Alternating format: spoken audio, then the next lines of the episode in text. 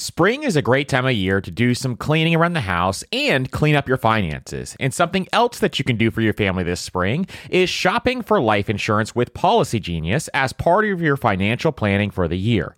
Getting life insurance today means you'll have peace of mind so that if something were to happen to you, your family can cover expenses, things like mortgage payments, credit card payments, car loans, or even college costs. I have a wife and two kids, with a third on the way, by the way, and business partners that all depend depend on my income. So I needed life insurance, and Policygenius made that so incredibly easy. And with Policygenius, you can find life insurance policies that start at just $292 per year for $1 million of coverage. Some options offer same day approval and avoid unnecessary medical exams. So save time and money and provide your family with a financial safety net using Policygenius. Head to policygenius.com or click the link in the description to get your free life insurance quotes and see how much you can save. That's policygenius.com. One of my favorite ways to invest is real estate, but not everyone wants to handle tenants and toilets. Enter Fundrise. They make it easy to invest in real estate with their flagship fund. Now, as always, you always have to carefully consider the investment objectives and risks of the Fundrise flagship fund before investing. But right now, demand is dropping and prices are falling, even for many of the best assets. And the Fundrise flagship fund plans on going on a buying spree, expanding its billion dollar real estate portfolio over the next few months. You can add the Fundrise flagship fund to your portfolio in just minutes with just as little as $10 by visiting fundrise.com slash PFP. As always, carefully consider the investment objectives, risks, charges, and expenses of the Fundrise flagship fund before investing. This and other information can be found in the fund's prospectus at fundrise.com slash PFP. That's fundrise.com slash PFP. This is a paid advertisement. On this episode of the Personal Finance Podcast, how to create massive wealth with short term rentals with Rob Abasolo.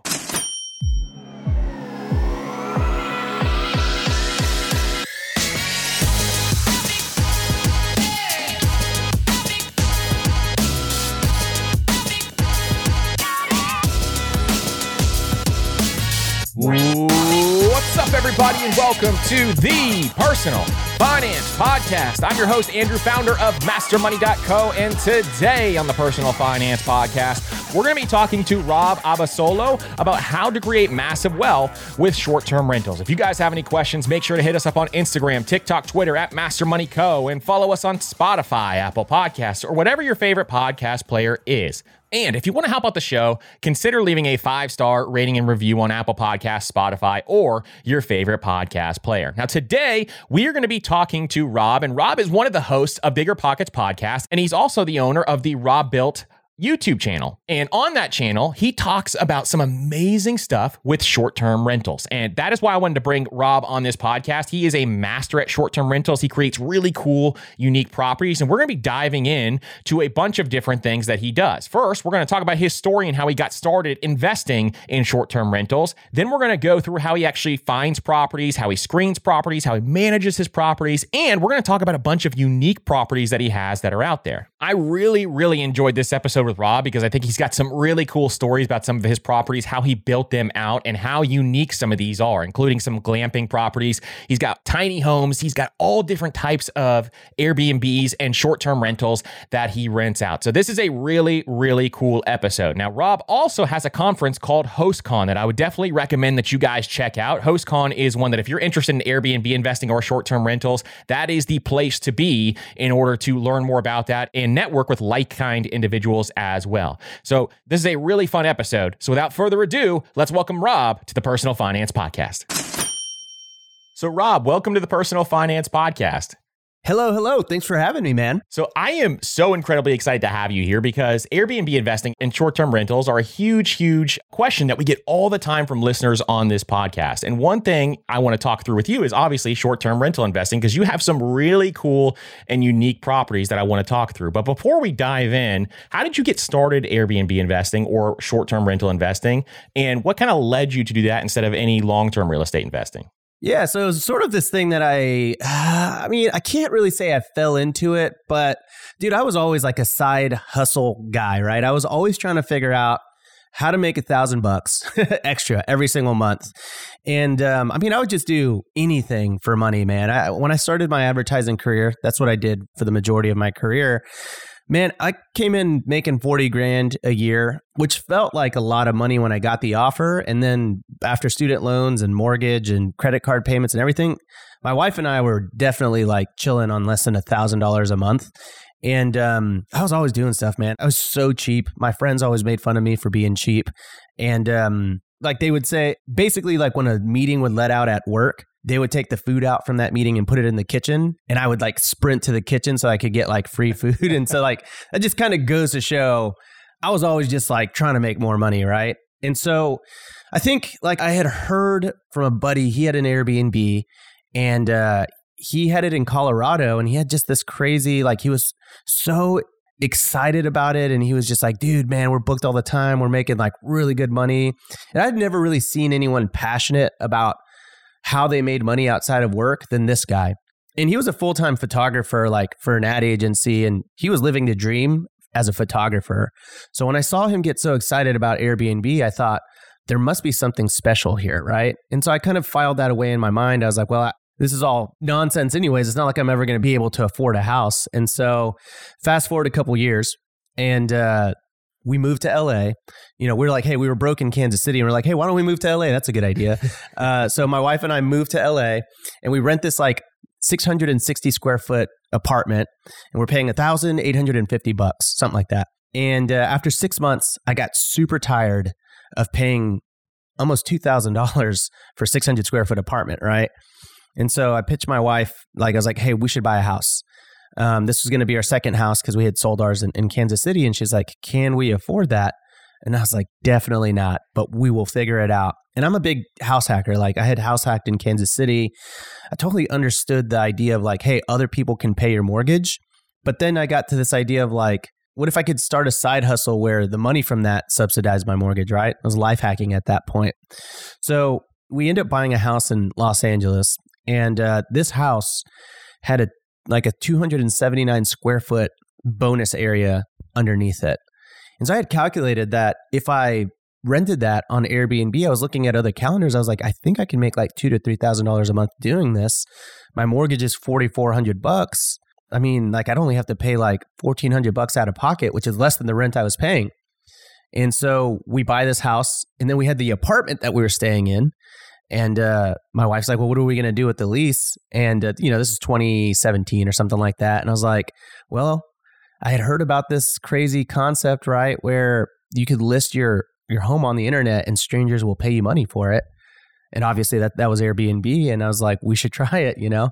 And so she was like, will it work? And I was like, I don't know. I think so. I feel good about this. My one friend back in the day, he loved it. So I ended up kind of subleasing that on Airbnb. I buy this house at the same time. I put that on Airbnb. And turns out that the apartment that I was subleasing was making like a profit of one to two thousand dollars a month. The house studio basement space was making two to three thousand, just like I thought. And between both of those things, I was not paying a mortgage, this LA mortgage, right? I was living the dream in Los Angeles on a $4,400 mortgage. Incredibly scary on paper, but I just felt like you know, renting out and subsidizing and all that kind of stuff. I was like, I think it's going to work. And guess what? It did work. And uh, that was really the start of my Airbnb career.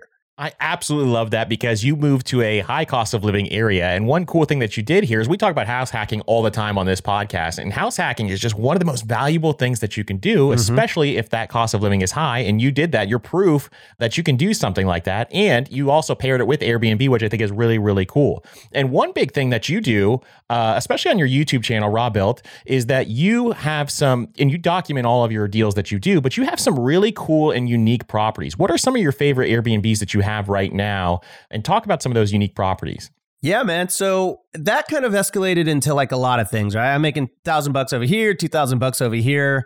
My big thing was like, babe, what if we could do this 10 times, you know? And she was like, she didn't care about money the way I did, but I just knew we needed to make more. I figured out this little cheat code where I'm making like a thousand, two thousand dollars, right? So that escalates. And I remember standing in my backyard one day and thinking, like, oh my gosh, my lot is actually pretty big. It's 6,600 square feet. There's all this space in the back. And so I was like, what if we build a tiny house? And she's like, You don't know how to build a tiny house. I was like, Absolutely, I don't. But I think I could figure it out. So I go on to build a tiny house. And I think that one has a really soft spot in my heart because it was really the first really big leap of faith, the first set of giant failures in my life that led to the empire, right? And so, you know, I end up building this tiny house thinking, all right, you know, I get this quote from this contractor that uh, I don't know. He was definitely talking sweet talk to me, like trying to make me think it was going to be cheap. And I asked him, I was like, "How much will this cost?" And he was like, 40 grand." And I was like, "Great, let's do it." So I take out a loan for forty five thousand, like a private personal money loan kind of thing. The interest rate on it was seven point five four percent. I'll never forget that figure, which is actually pretty good for a right personal now. loan, right. but at that time, yeah, right now. And so I was like, yeah, I'll, I'll, get an extra five grand and then I'll buy some fancy tile, like whatever. Well, fast forward, I think this project's going to take two weeks. Fast forward 13 months, boom, ends up taking 13 months, not two weeks. And it ended up costing me $72,000. So I actually had to kick that crew out and finish the job myself. I was like, I love you guys, but dad's out of money. And so I finished that tiny house. And so through that entire process, like I learned a lot of things like carpentry, flooring, final electrical, plumbing, all that type of stuff.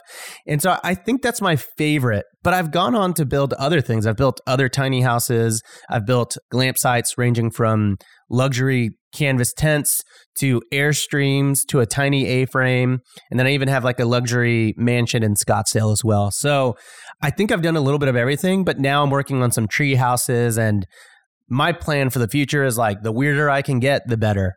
Exactly. That's what I love about some of the things that you're doing is you have so many cool, unique properties. And I think those really, really stand out in the short-term rental market, especially when you look at some of these deals out there now where a lot of people are maybe potentially buying things, you know, in a single family house area. And sometimes they don't perform as well. But some of these unique properties, and we'll talk about some of them later, may have some really cool stuff that you can do with this. And before we go into some more of those unique properties, I kind of want to dive into some of the nuts and bolts on how you kind of systematize your entire business here, because I think you have sure. a really cool and unique perspective when it comes to some of this stuff. So, when you're looking to find different properties, how now in today's market do you go out and you look for properties? Do you actually just look to build new properties and or if somebody wanted to go actually just go and buy their first property, how would you kind of think about that? And what factors would you consider when you're choosing the right property? Yeah, sure. So, I think there's really two things to consider. Do you want to build equity, right? And so equity is effectively how much uh, value you have in a home. If you were to sell it, how much delta do you get to keep yourself, right? Um, so if you owe $100,000 on it and uh, you sell it for 200000 you had $100,000 of equity in it, right? That's question number one. How important is that to you versus cash flow? Meaning, how much money am I netting profit after all expenses every single month? Now, ideally, you get both, right? You buy a property, you cash flow, and over time, you build equity. But depending on what type of property and what type of location you buy in, you may be playing the long game and just playing the appreciation game, right? The equity game, or you might be playing the cash flow game. That's the general principle of real estate in general. But it's also like how you should think about do you go and buy an existing property or do you go and build it? And the reason I say this is if you build a property, you are building it at your cost, right? I mean, obviously, you're paying a contractor, they're marking that up. But at the end of it, you're paying significantly less than what you would pay for that same house on the MLS. If you build a house for 400 bucks, sorry, for $400,000, I wish you could build a house for 400 bucks. Uh, maybe back in the 1950s, but if you build a house for $400,000, chances are it's probably worth five, six, seven, eight hundred thousand bucks. You have captured that equity, but what you've sacrificed is about 12 to 18 months of your life of a lot of work to get to that point. And if you did that, your cash flow is going to be really high because not only do you have that built in equity, but your expenses are going to be way lower than had you gone and purchased that same house for $800,000 on the MLS, right? So the reason I explain this process is because if you're not strapped for cash, if you're not like, I need $1,000, I need $2,000 every month from Airbnb, then I would totally go and build a new house because the cash flow from that is really, really great. But if you're on the flip side of that and you're like, I want the cash flow now, then go and buy a house off the MLS, pay the markup, again, over time it'll appreciate, but it just it's like less money overall. So I kind of just think it depends on someone's personal situation. For me these days, just for example, when I got started, I was so focused on the cash flow. I wanted to make $25,000 a month on Airbnb.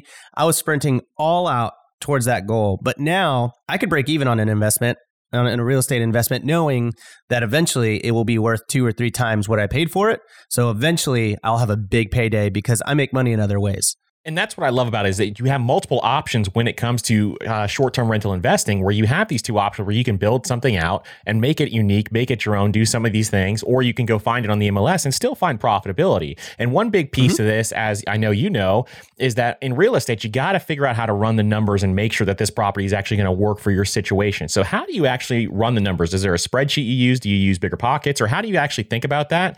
And then when you do that, you know, how do you kind of find profitability when it comes to this?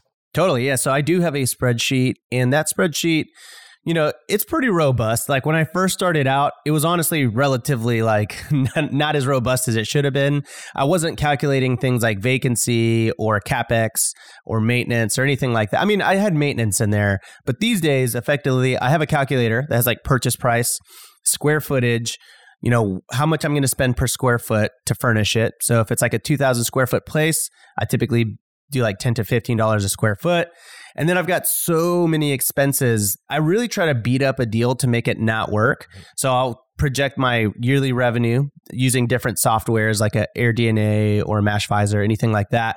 And then I'll have a bunch of expenses like I have maintenance, I have capex, which is capital expenditures, how often I'm going to have to replace things like AC and roofs, right?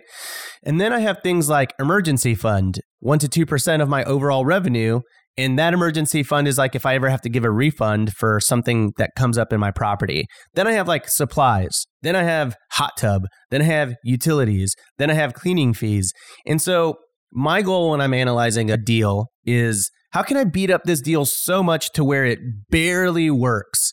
Most deals these days aren't standing up to my intense scrutiny, but when they do, I'm like, great, this is going to be a solid deal because I have overestimated, I have padded this thing from what was a 30% cash on cash return to basically like a 5%. and if I can do that, I'm pretty happy with it. I love that you do that because I do the same exact thing when it comes to any rental property or any deal that we do is we try to make this not work and figure out all the situations where it wouldn't work and then you can kind of put that piece together. And one cool thing that you're doing basically is you're treating each and every property like its own little P&L or its own little business and you can kind of figure yeah. out hey, what are each of these things here that we need to make sure that we cover and then kind of go through that. So I really really love that about how you look at this. Now, if people are looking for properties, are there any areas in the country that you were kind of bullish on for the future? Yeah, but I'm not going to say it on this podcast. No, I'm just kidding. Uh, okay, so I've got four different types of markets that I invest in. All right. So everyone at home, take notes.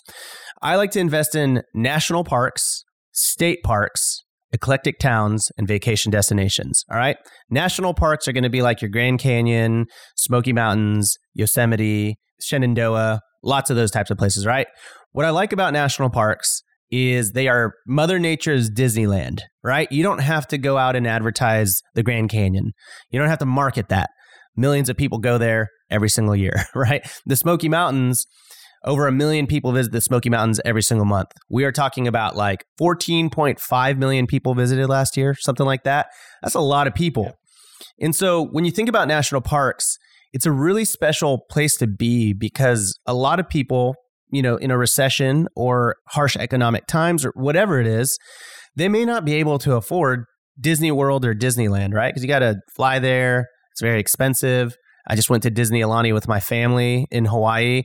Doritos were $4 a bag, bananas were $3. It's expensive to travel to Disney, all right? But it's not all that expensive to hop in a minivan, pay for gas, and drive eight hours to a national park. It's actually, in theory, free outside of that, right? You can camp, you can buy very cheap food, and it doesn't have to be an expensive experience. So that's going to be like the low end of it. But then if you have like vacation rentals in these markets, then it's great. Like you can really hit a large group of people that you don't really have to market all that much, right? So state parks are kind of the smaller version of this. This would be if you want to go to a, you know, like a, a smaller place within a, a, specific state. I can't think of any state parks off the top of my head, but same type of uh, appeal, right? Like it, everyone in Texas goes to the main state park in Texas, right? Then you have eclectic towns. What I mean by eclectic towns is I mean these towns that have like some kind of draw or some kind of gimmick or some kind of charm about it that cause people to just flock to these like really random small towns, right? We'll give a good example here like Waco. Waco is, you know, a totally fine town, but Chip and Joanna Gaines they went and they super they popularized it and now it's a very popular pit stop between austin and dallas. You've got fredericksburg right outside of austin right? That is the texas wine country. Uh, you got julian outside of san diego. You got eureka springs i want to say in arkansas. I can't remember. It's been a while since i've been there. And so when you think about those different types of towns people are vacationing there. People in those states typically almost like the state park methodology they're driving an hour hour and a half to these really cool little towns. So i think it's like a really great place to look as well. And then on top of that you've got vacation destinations. So vacation destinations are going to be like lake towns beach towns mountain towns ski towns or destination places right? Disneyland universal studios touristy places. Places where people will go with large groups of people, like eight to 10 people, their family, places where they spend a lot of money on this vacation, places where they plan this stuff out a year in advance because it's such a big vacation for them, right? So think about Destin, Florida. A lot of people go there. It is like the most popular beach city in the country, effectively. And so a lot of people say, all right, this is going to be our big vacation. We're going to spend $10,000 for a week at a beach house me and the family, but it's worth it. This is our one big thing every single year. So those are going to be like the four types of markets, right? National parks, state parks, eclectic towns, vacation destinations. And then if you want like a fifth more tangible tip here, invest in your backyard. I don't mean this literally because I actually did invest in my backyard with my tiny house, but I mean it figuratively. Where within an hour and a half to 2 hours from your place can you invest? And what I like about this is that it's close enough for you to be able to go. It's like a very easy weekend trip for you to go and check in on things, but it's far enough away to where you're not going to go. Uh, you know, if a, a, battery in a remote isn't working, you're not going to drive an hour and a half to fix it. You're going to figure out a solution to it. On the flip side, if something crazy happens, if someone breaks into it, if it catches fire, again, you can hop in the car. It's not going to put you out to really drive out there. So that would be my main recommendation for someone that's like really scared. I think you can invest anywhere in the country. I think you should try it. I think it's a really great learning experience, but being in your backyard from a mental standpoint really makes me feel a lot safer, even though it's really the same amount of logistics no matter where you invest. There's some really cool things that you said here. And one of the really interesting things is that looking at some of these areas, you can think through, you know, the national park areas or some of the vacation town areas. A lot of those areas, you know, have the legislation in place where you can have those short-term rentals. You don't have to worry about that legislation changing because it's been the same over the course of, you know, 30 to 40 years. And that is one great piece to that as well. And then I love the idea of those eclectic towns. I think that is a really, really unique idea. One that came to mind when you said to Waco, which I'm sure you've uh, interviewed him before, was, um, and I can't remember his name, but he has the A frames there in Waco that go all around that lake or in oh, that area. Isaac French. Isaac French. That's it. Yeah, yes. yeah, cool guy. Um, and so he's just crushing it doing something like that in one of those unique eclectic towns. So I think that's really, really cool that you kind of think through some of those options. And then, like you said, in your own backyard, it'll kind of give you peace of mind. Maybe even for your first one, that would help where it's, you know, far away enough where you're not just going to do all these different things to go out there and try to fix something yourself. But at the same time, you have it there with that slight peace of mind. And for a lot of people, maybe doing some out of state real estate investing might make them nervous, and you have to manage these properties and go through the management side of this. How do you kind of handle property management since you have properties all over the country? How do you think about that? And how do you get over that hump of worrying about not being right next to your properties? Yeah, so I think it all comes down to like very basic long distance real estate investing principles, right? You're putting together a team that will be the eyes and ears of your operation, right? So I call them my Airbnb Avengers. There are a few key players on your team at every single location that will run your property, right? You have your cleaners, they're the people that are cleaning your property. You have your handyman, you have your pest control, you have your pool maintenance people, and let's see what else. Your contractors certainly one of them. And then for the most part, between those five people, you're gonna be able to run your business. The cleaners are really the most important component of this because they're coming and cleaning every single component of it. So when something is broken, in theory, they're going to relay that to you. You got to brief them. You got to let them know to tell you when things are broken. But let's say you got a really loose chair or table leg or something like that. Well, they're going to say, Hey, Rob, your chair is like really loose. I think it's dangerous. If someone sits on it, it might break. Great. That triggers me to say, I'm going to call my handyman. And my handyman is now going to go out and fix that chair, right? Now, if something is much bigger, right? If there's like a giant roof leak, for the most part, I would say that your handyman can at least patch it up, but you might need to call a contractor at that point to come and fix that roof leak. I actually just had this happen at my tiny house in Joshua Tree. I had a roof leak. I called my contractor who built the house, and he's the one that's sending out the roofer to go and fix it. So, in zero of those scenarios, am I the one that's actually going out and doing that? I'm not cleaning it. I never would. I have cleaned my own Airbnb when I first got started. You know, I was like, oh, an extra hundred bucks. Heck yeah, let's do this thing. And afterwards, I was like, I'm not going to do this again. Um, but outside of that, like you have a team that's really managing the day to day on the ground aspects of your property. I think that's awesome. And I think that kind of thinking through having those main five team members is the core thing that you have to have. When anything in real estate really is you got to have that team in place. You don't want to be in there fixing everything on your own. And having it long distance, I think, is helpful for that as well, which I think is a really, really cool piece to that. Now, when you go to cleaning and turnover between guests, how do you handle that? Or how do you kind of schedule that? Is there like a software you use to kind of think through all this stuff? Or how do you get on the same page with your team since you have so many different properties? So with Airbnb, automation is the name of the game. So you want to automate as many aspects of your property as you can, right? And so what this basically means is instead of you manually being in the weeds and sending out text messages to your cleaner, what can you do to make that a seamless process that you're not really all that involved in? So there's a thing called the property management system, PMS for short. And effectively what it does is it automates a lot of components of the back end, right? So we have the team that's on the ground doing stuff, but then there's the back end of like messaging, leaving reviews, scheduling, all that type of stuff, right? So when you have a property management system like mine, for example, it can actually automate the cleaning side of it for you because what it does is you can set it to send a text message or an email to your cleaner and you can set different automations like when someone books a reservation, send an email or a text to my cleaner. When someone checks out, send them a courtesy reminder that someone checked out and it's time to clean. When someone is checking in, send out a text message. So you can basically automate all of the different components of like how you schedule it. So I'm not really texting with my cleaners anymore.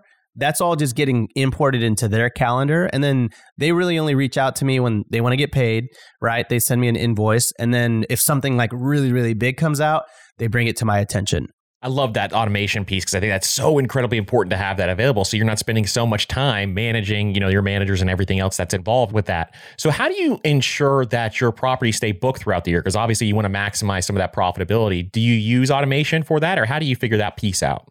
For the pricing aspect of it? for the pricing and just to make sure that each property that you have actually is booked out throughout, you know, as much as possible when you do that. Yeah. So remember I talked about the automation, right? So I do automate pretty much everything on the back end. So I automate messages, I automate the pricing side of it. And so there are different pricing softwares that effectively will they'll price your property using algorithms and AI and crazy computer things, right? They'll price your property for the optimal price point for that specific day in that specific month in that specific year. And so what they do is they can go in and scan, you know, the internet, different things to find out when the peak seasons are, when big events are. So think about ACL in Austin for example. It can detect that a lot of places are getting booked in that specific weekend, thus supply is getting a lot lower, but demand is getting a lot higher. So what that does is it kicks it to the algorithm, lets the algorithm know, well, hey, Austin is like really popping this specific weekend. Let's jack Rob's prices up. Vice versa, when no one is really traveling to Austin, let's say in the summer because it's very hot in Texas, it knows to drop the prices to remain competitive with everyone else because no one is getting booked. So it is a pricing change game at that point to see who can provide the most value to their guests. That is something that is also automated. We still step in for the most part. Like I think automations are 80% of it and a lot of people rely on them and they'll say like oh i've automated a million units. It's like well if you're completely automating it you're not really doing a good job because for the most part like automations can be a crutch. And like i said they only really solve 80% of the problem but there is a 20% human touch to it. And you know as a reminder like we are in the hospitality business so you can't entrust hospitality to ai automations and robots Agreed, and I think that's really cool that you kind of do both sides of that, where you still, you know, are have a hand in there, but you automate most of it, and that's probably really, really helpful and one of the best things that you could do there. So, when it comes to this, like you said, you're in the hospitality business. How do you handle negative guest reviews, and how often do you kind of see those come across? Man, at this point, dude, I've got like 40 units, right? I've got like a 20 unit motel, which is effectively like a small Airbnb boutique hotel. And then I've got 20 like houses, tiny houses, units, arbitrages, everything. So I have a lot of people coming through my place. Quick way to just math this out is I've got like five to seven sets of guests every single month. So let's just say on the 20 units, like I could have anywhere from 100 to 140 sets of guests every single month. The majority of those, the vast majority, are going to be five star reviews, but it is impossible to keep every single person happy, right? So I would say we rarely get a one, two, or three star review. Occasionally, we have a four star review. I would say a four star review comes in like two to four percent of the time, two to five percent, very low. Like for every 20 or 30 five star reviews, we might get a four star. So we do pretty good, but occasionally you do have the unreasonable guest. Perfect. Yeah, so I think that makes complete sense. And I think it's one of those things where, you know, if you have those guests in place, it's just kind of, you know, you got to expect that every once in a while. But if you're doing the best that you can to kind of have the best possible place, I think that's a really, really cool and unique thing to do. Now, one big thing is obviously now in today's day and age, one big thing of, of Airbnbs is making sure that you are standing out in some of the amenities that you mm-hmm. have. So, what amenities do you think are essential to have a, a successful short term rental property? Oh man, that is a that's a hard one to answer, man. So this is like sort of been my soapbox for the last six or so months. Honestly, six to twelve months is back in the day, you could stick a mattress in a room, take cell phone photos, and you would get booked, right? And so my whole thing, my whole platform on the Robuilt channel is like, hey, you got to have exceptional design, exceptional photography, and if you do both of these things, you're going to stand out from all the, you know, all the bad competition that doesn't do that stuff, right? Well, fast forward to 2023, everyone's seen my channel. They've all done it. They've all exceptionally designed their places and photographed it, and everyone's Airbnbs look good, right?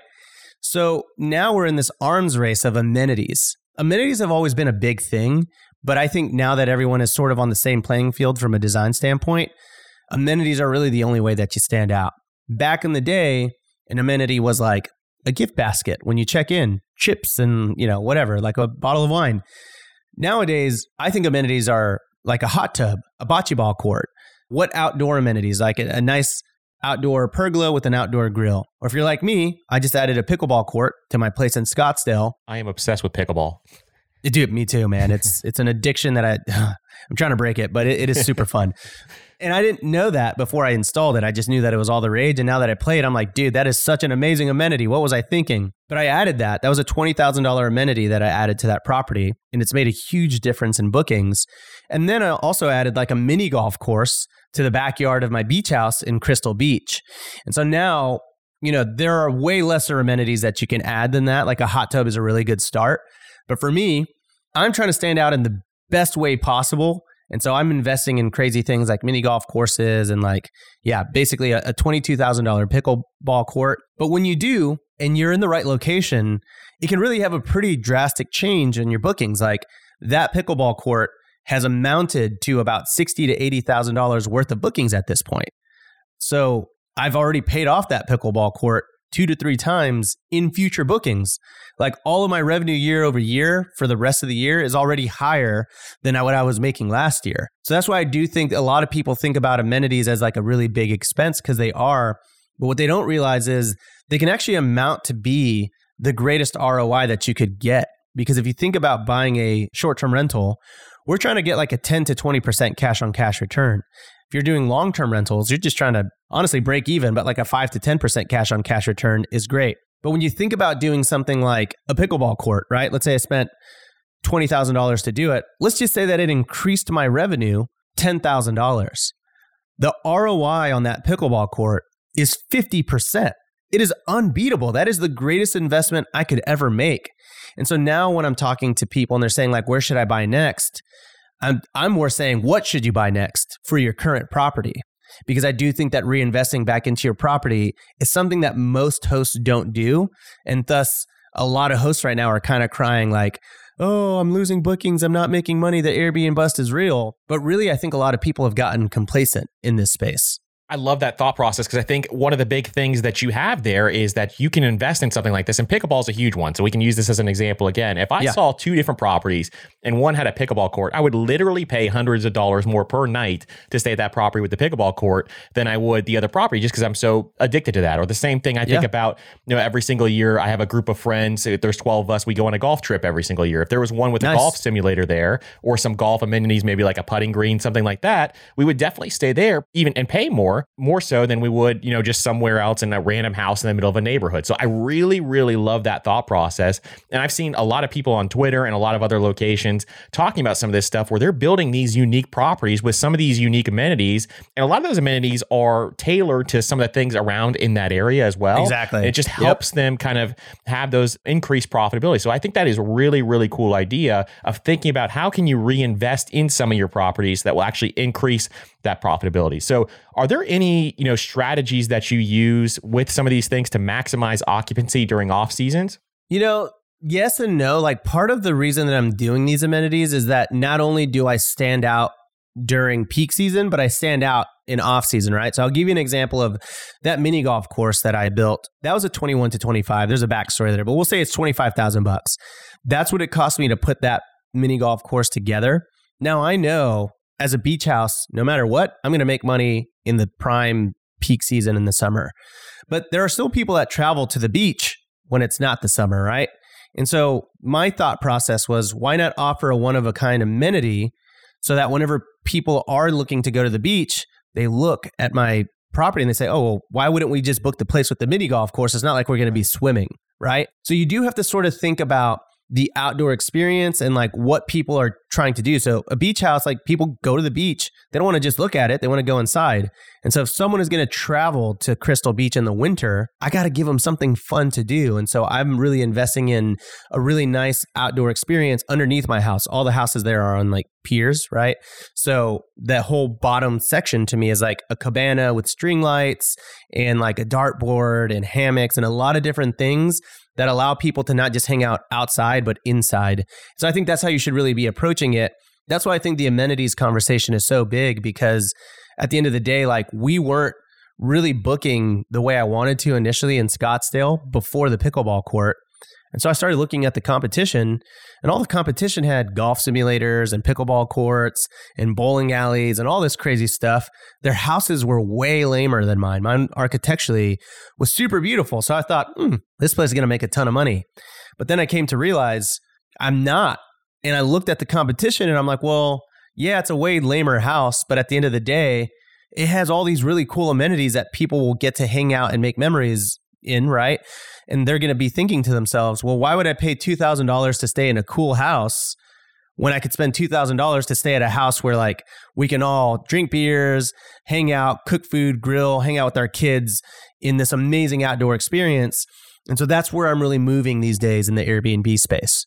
Have there been any amenities that you've come across where maybe you've seen them commonly across Airbnbs or some that, you know, you've seen in some of your properties where the amenity is just not worth adding and it really just costs too much to maintain, something like that?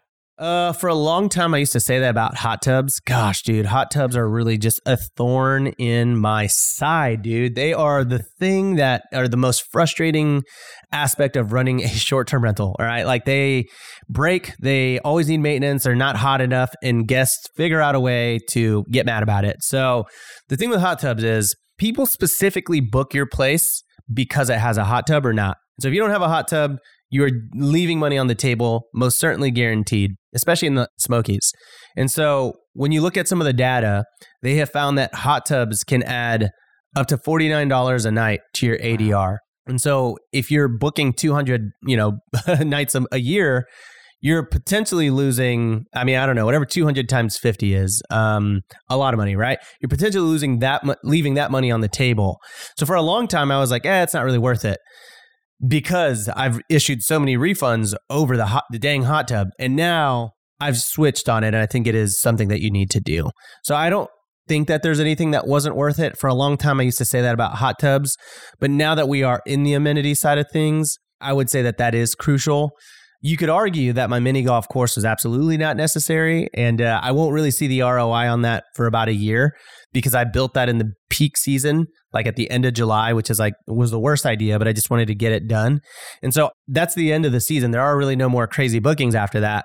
So I'm not really going to see if it increases my bookings for about 10 to 12 months from now. That's fine. I'm okay with it. Like I did it out of creative fulfillment first and foremost, but as an experiment to let people know, hey, it was totally worth it.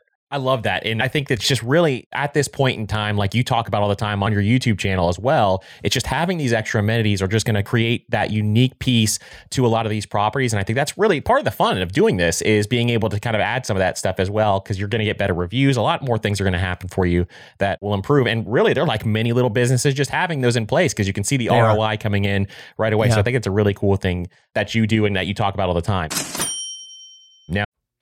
One of the hardest things about managing your money is figuring out where it's all going. And most of us are trying to save for several goals at once, which can feel like a daunting task to see if you're on track or even on pace to accomplishing your goals.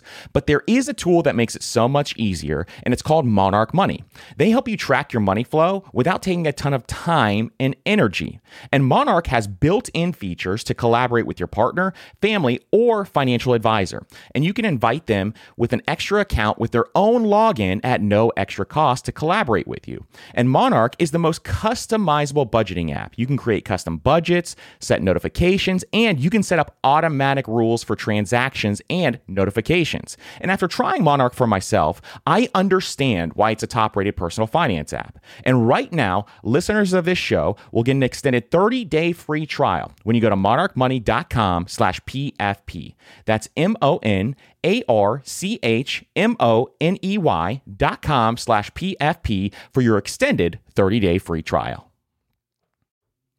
Now is a great time of year to get your finances in order. And no matter what your financial goals are this year, when you use Chime's online checking account, you can cross all those financial to dos off your list.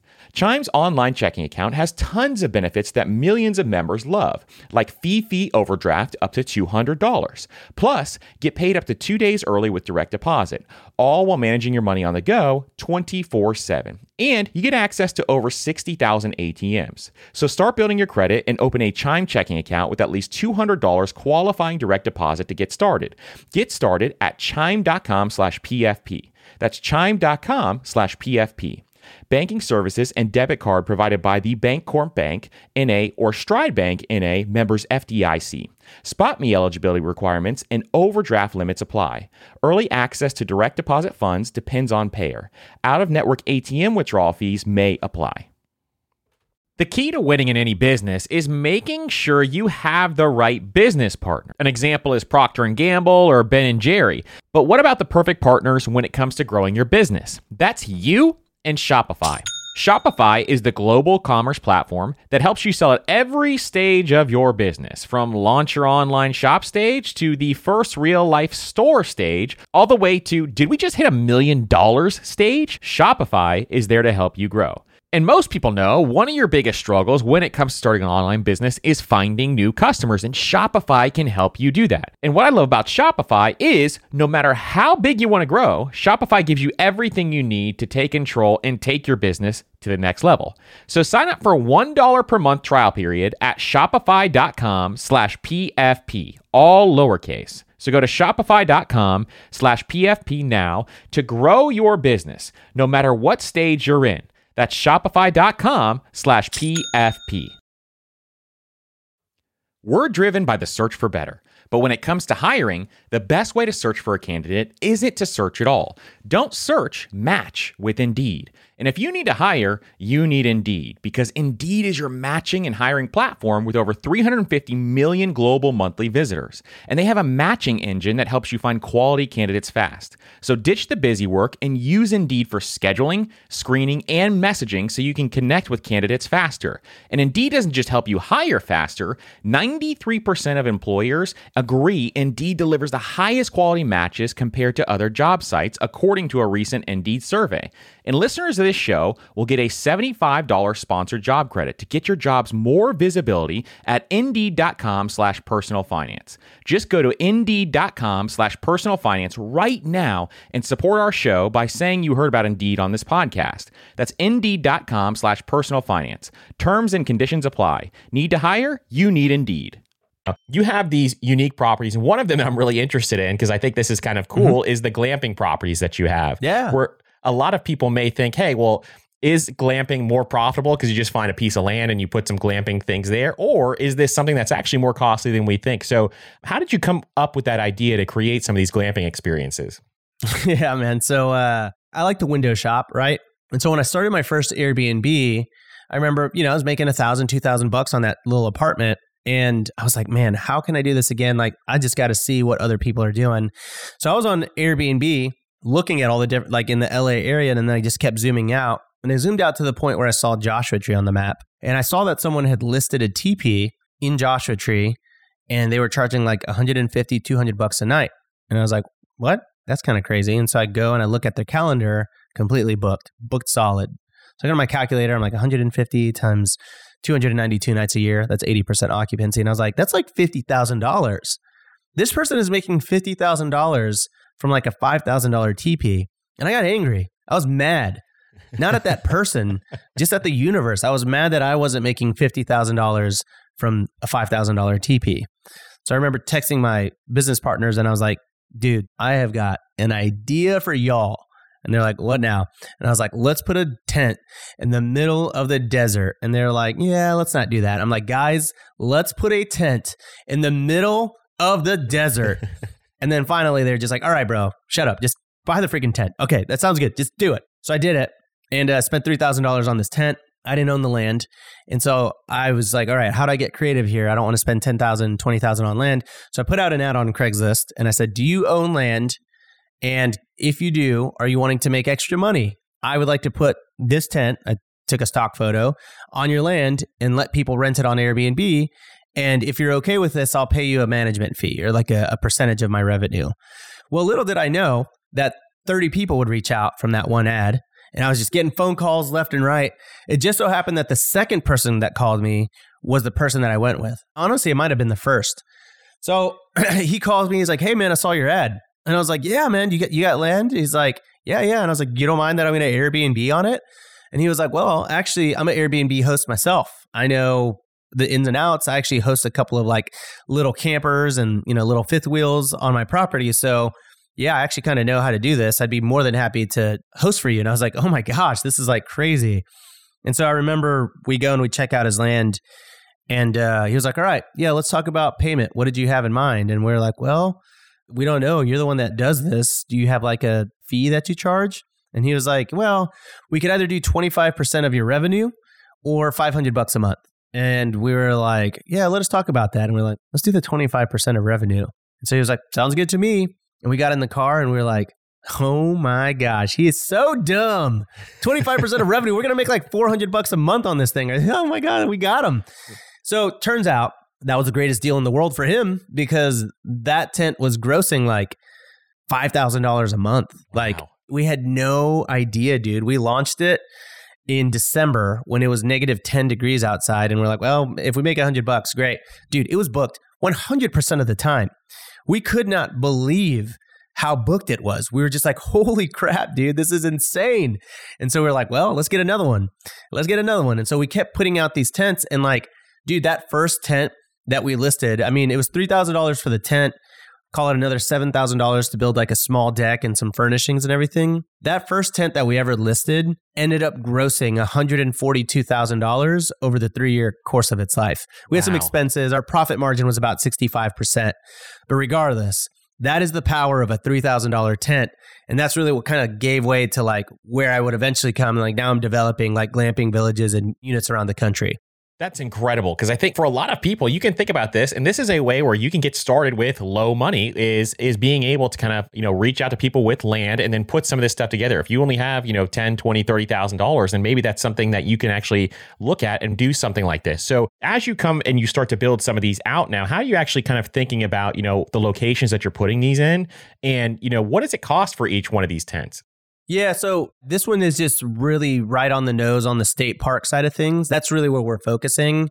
And we've actually like scaled out of that specific business model because, you know, I was such a big proponent of what's called like a rapid prototype. How do we just see if this idea works, right?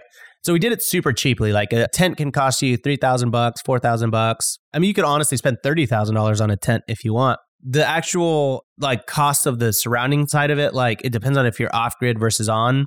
If you're off grid, you could get a very simple setup for like 5000 bucks, a couple solar panels and like a composting toilet, all that kind of stuff. We've scaled out of that because you know, it was a wild west back in the day, so we could kind of do it, and like the county didn't care; it was out in the middle of nowhere. But then I did inadvertently kind of popularize that model a little bit, and so I don't think you can really do that these days, right? Like I don't think you can just necessarily. I mean, it's really finicky, man. Like you could go out and put a tent in certain parts of the country, and they don't care. Like I've called different areas that we were putting stuff in and they just kind of laugh at the idea of getting a permit and they're like we don't do permits around here right and then there are some where you have to go through like an extremely rigorous conditional use permit supplemental use permit process and that's what we're doing now because at the end of the day when we were doing those initial glamp sites they were making a ton of money but on the flip side of it we were like well it's a temporary business because no one is going to buy that business from us. Like the only endpoint is shutting down the business, right? No one's going to come and say, "Yeah, let me buy your little janky like tents and your little janky like geodome, and I'm going to pay you three hundred thousand for it." Just going to pay you lot value for these things, right? The flip side of this is when you go through the conditional use permit or the supplemental use permit, you go through the county, you get plans and site plans and civil engineering. If you do all that stuff, then you actually become an official campground. When you become an official campground, you now become a piece of real estate like a business that you can sell at a very high valuation. So it's the difference between investing $100,000 that you'll never make back or investing $2 million into a glamp site, but it being worth $20 million, right? The upside is much larger in that way. It's a much safer business model. This is really a, where I push people most of the time. With that said, I do still like rapid prototypes. I'm all about that. But I just don't think it's as easy to do these days as it was like, you know, five years ago. And worst case scenario, if you did something like that, maybe it turned into a campground. Can you use that for like RV sites and things like that as well? Yeah. Yeah, exactly. That that's effectively what a campground is. Like there isn't particularly a limitation on the types of units. So what we're trying to do, like doing that whole supplemental use permit from ground up development, very long, very tedious. It's actually a lot easier to go and buy an existing campground that's like dilapidated and then just retrofit it into what you want it to be because they've already got the permit, they're already grandfathered into the laws and ordinances. You can go and add anything you want most of the time with a little bit of like work with the county from that standpoint. So that's kind of our business model is we're doing some ground up development. We're trying to develop 65 units at the Grand Canyon right now. That's been a tedious task. I've got my tiny house village, which is like this treehouse dome Ewok village that I'm trying to build in Gatlinburg. That'll be like four or five units. And then we're trying to buy campgrounds around the country that we can go and stick some of these high end airstreams on and basically turn those into like high end glamping resorts. So take them from camping grounds to glamping grounds. Very cool. I love that idea because there's so many different options that you have available based on the use of that land. So that is very, very cool. Um, how do you handle Yeah, logistics yeah. with some of this stuff? Because obviously it's a little farther out, maybe for some people. You know, when you have things like you know a tent, for example. I don't know if you you do like bedding and sheets and all that kind of stuff in the cleaning Mm-hmm. side of it, but how do you kind of handle those logistics when it comes to some of those? It is pretty much the same process of that, you know, the Airbnb Avengers. It's a little different when it's a glamp site because glamp sites are definitely a lot more finicky and require a lot more like intervention, if you will. Uh, so we really just kind of mastered the art of having like a property manager that lived on site. When we were looking for landowners, we were specifically looking for landowners that lived on the land so that they could just walk over and address anything. If you're really out in the middle of nowhere, it becomes a lot harder and you got to make sure that your setup is perfect. Otherwise, because guests are just like, bless their hearts, they're not all the smartest people. like some people just cannot figure out how lock boxes work. They can't figure out how on off switches work. They can't figure out how to start fires. And so that's why it's really important for us to have someone that lived on site because guests were really running into really just the easiest, simplest things. But oftentimes they just, you know, they couldn't figure it out. And oftentimes like we didn't have a ton of service to even communicate with them so it was very nice to have an on-site property manager that could see them sort of struggling and just go and fix it for them That makes complete sense because I think just having that available there, especially when you're a little further out like that, is just going to be really, really helpful for some of those Yeah. small things, especially if they've never done it. So, some other questions I have are what what strategies are you thinking about? You've talked about this a little bit already, but what are you thinking about when scaling up some of your properties? Are you going to add more properties? Are you kind of happy where you are? What is your thought process there? So I am buying less this year, and I'm not buying less because like the real estate scare and the housing crashing, like is that that kind of stuff. I'm just buying less because I think there's so much work to do in my current portfolio. You know how I said host got complacent. I feel that way about myself too. Like all my places are nice, but outside of nice photos, they're not really offering the experience that I tell people to go out and give. Right. So I'm actually investing in the neighborhood of two or three hundred thousand dollars back into my portfolio really to maintain to get everything back up to like you know Robuilt standard but also to create some of these outdoor experiences and amenities. So i'm actually investing quite a bit back into the portfolio. I've made that decision like i'm not going to be the thought leader the educator in the space and have a janky portfolio. So I'm, I'm going in and i'm really like really just doing a lot to everything right? Pickleball courts mini golf courses all that kind of stuff so that's part one. But part two, as I actually scale, and part of the reason why I haven't really purchased a lot of single family homes recently is because it is really hard to scale that model. I think as a long term investor, you can buy a million houses, give it to property manager, no big deal. I don't think you can really give short term rentals to property managers with the same peace of mind because short term rentals are such a hospitality driven business that most property managers aren't really going to be able to handle a large set of, of houses. So and it's really hard for us to do it in house at the scale that we're at. So the way that I'm scaling is I am trying to buy hotels and turn them into boutique Airbnb hotels, which is kind of funny because I'm such an anti hotel guy. But I think it's just because hotels are boring. And so I want to kind of create experience hotels, if you will. And I think that's the way that you scale is you go into some of these like multifamily type of properties where I might buy like a 20 unit multifamily, right? That's typically a long term investment. And I'll split it up into three sets of rentals. I'll have long term rentals for the stability. I'll have midterm rentals, which are 30 day stays. And then I'll have short term rentals. And that's how I think you really scale as a seasoned Airbnb host is you can do the multifamily thing. Don't go all in with short term rentals. Like add some stability and some dynamic to your portfolio. That's what I'm working on these days is how can I acquire more doors but stay true to who I am as a creative, as an entrepreneur, as an Airbnb investor, but more importantly, as a real estate investor? That's a really unique idea because it really just helps you diversify all obviously your real estate holdings. You have some of those long-term rentals there, you have the midterm, and then you also Mhm. have the Airbnb, which you're an expert in. So I think that's really, really cool to kind of think through that as you go through this process. Where do you see short-term rentals in the next five to 10 years, or how do you think about that? And where do you think they will be? Do you think it's only going to be, you know, the unique properties that kind of help and have that staying power? Or do you think that we're going to kind of continue on? I think we're going to continue on. I mean, at the end of the day, when you think about what was wrong with the hotel model, is that, you know, if you want to take a trip with six people to a city, six people can't really comfortably stay in a hotel room, right? You got to split that up into two hotel rooms. That gets pretty dang expensive. And then on top of that, at night, everyone's got to retire to their own separate hotel room. There's this experience that you actually have in an Airbnb where everyone's under the same roof. Everyone's hanging out in the living room. When someone gets tired, they're like, hey, I'm going to call it in. And it really is just this game of like, who's going to go to sleep last? Because everyone wants to just hang out and enjoy their trip together. You know, it's very rare that I've stayed at an Airbnb where at the end of the night we get home from dinner, we're like, all right, guys, that was fun. I'm going to go to my room. But it's very common in the hotel model, right? You get hotels with friends and then you might go to the lobby for a drink, but it's like, yeah, all right, I should go to my room.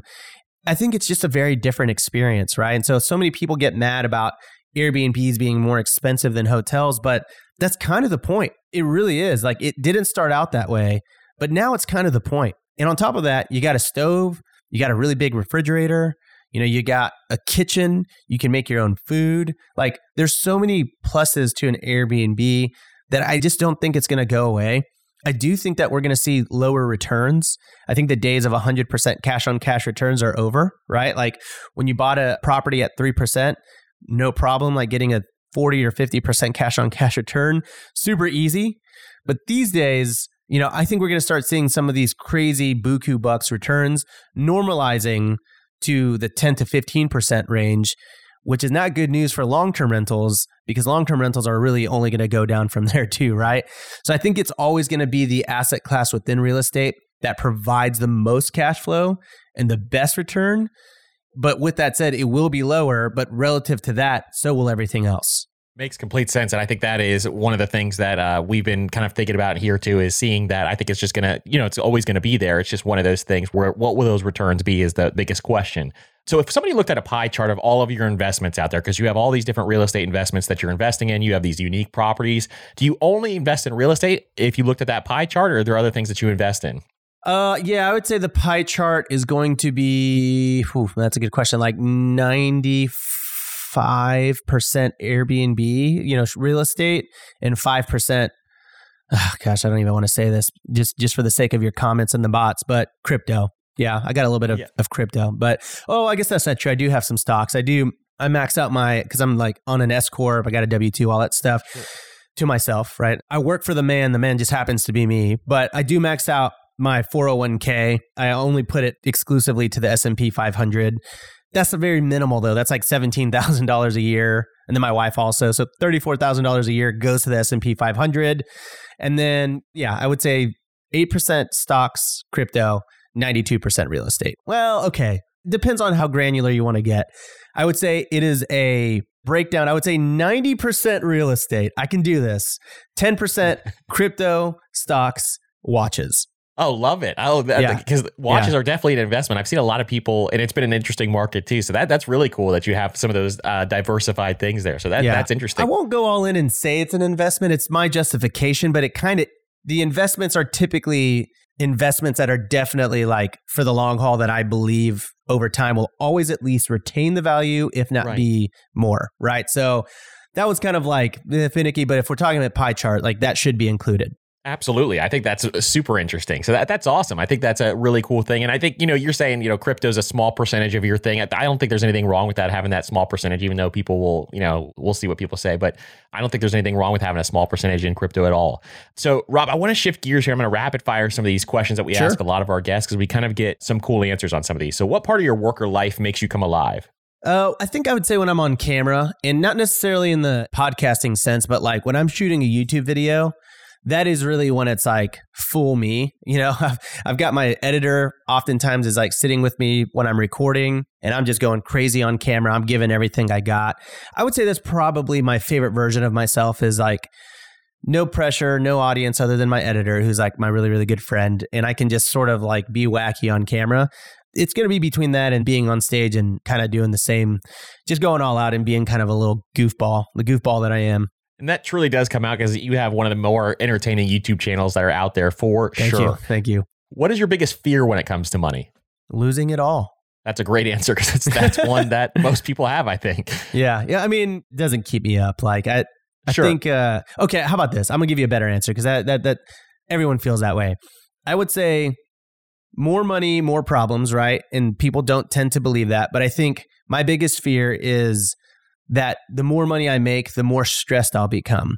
Whereas it should be the opposite. And I know that the trajectory that I'm on is really only going to be more money. And so my fear is like I really lose touch with why I'm doing it. There you go. There's a more profound answer. Yep. I love that. I love that. How do you plan to level up your finances this year? I'm just trying to figure out how to I mean, really, like I'm trying to like invest in more real estate as much as possible, not for the cash flow side of it, but actually for the tax side of it, the bonus depreciation, the cost segregation side of things.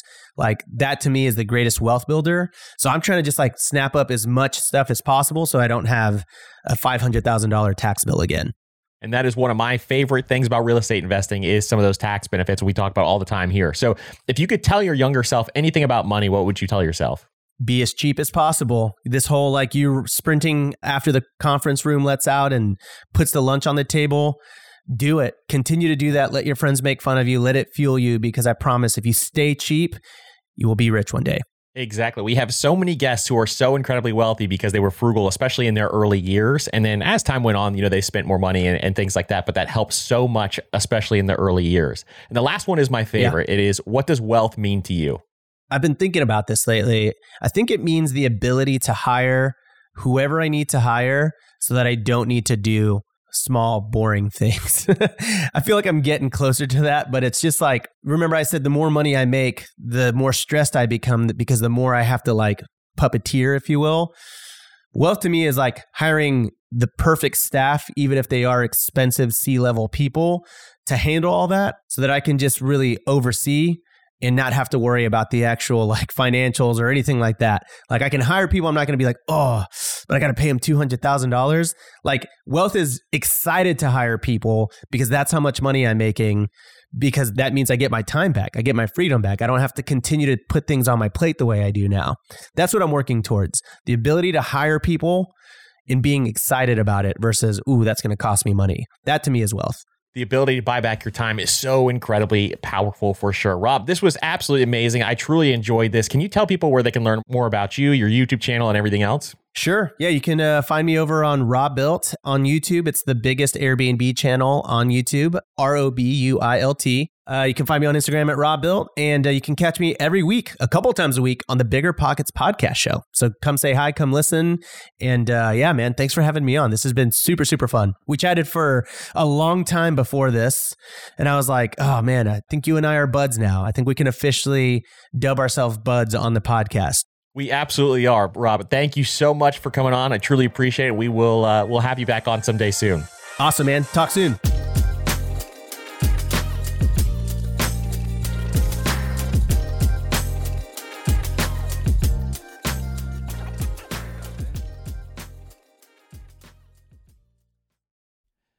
Everyone's heard the saying, you have to spend money to make money.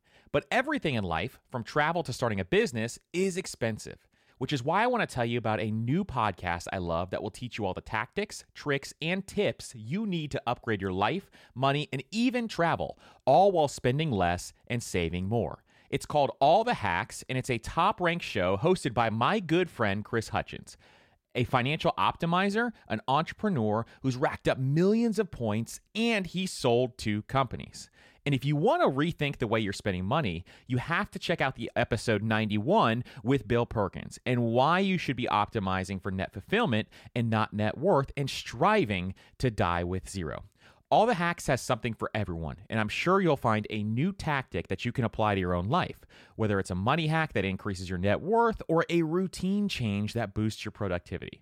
So check out All the Hacks. That's All the Hacks on Apple Podcasts, Spotify, or wherever you listen to podcasts. Your wallet will thank you later.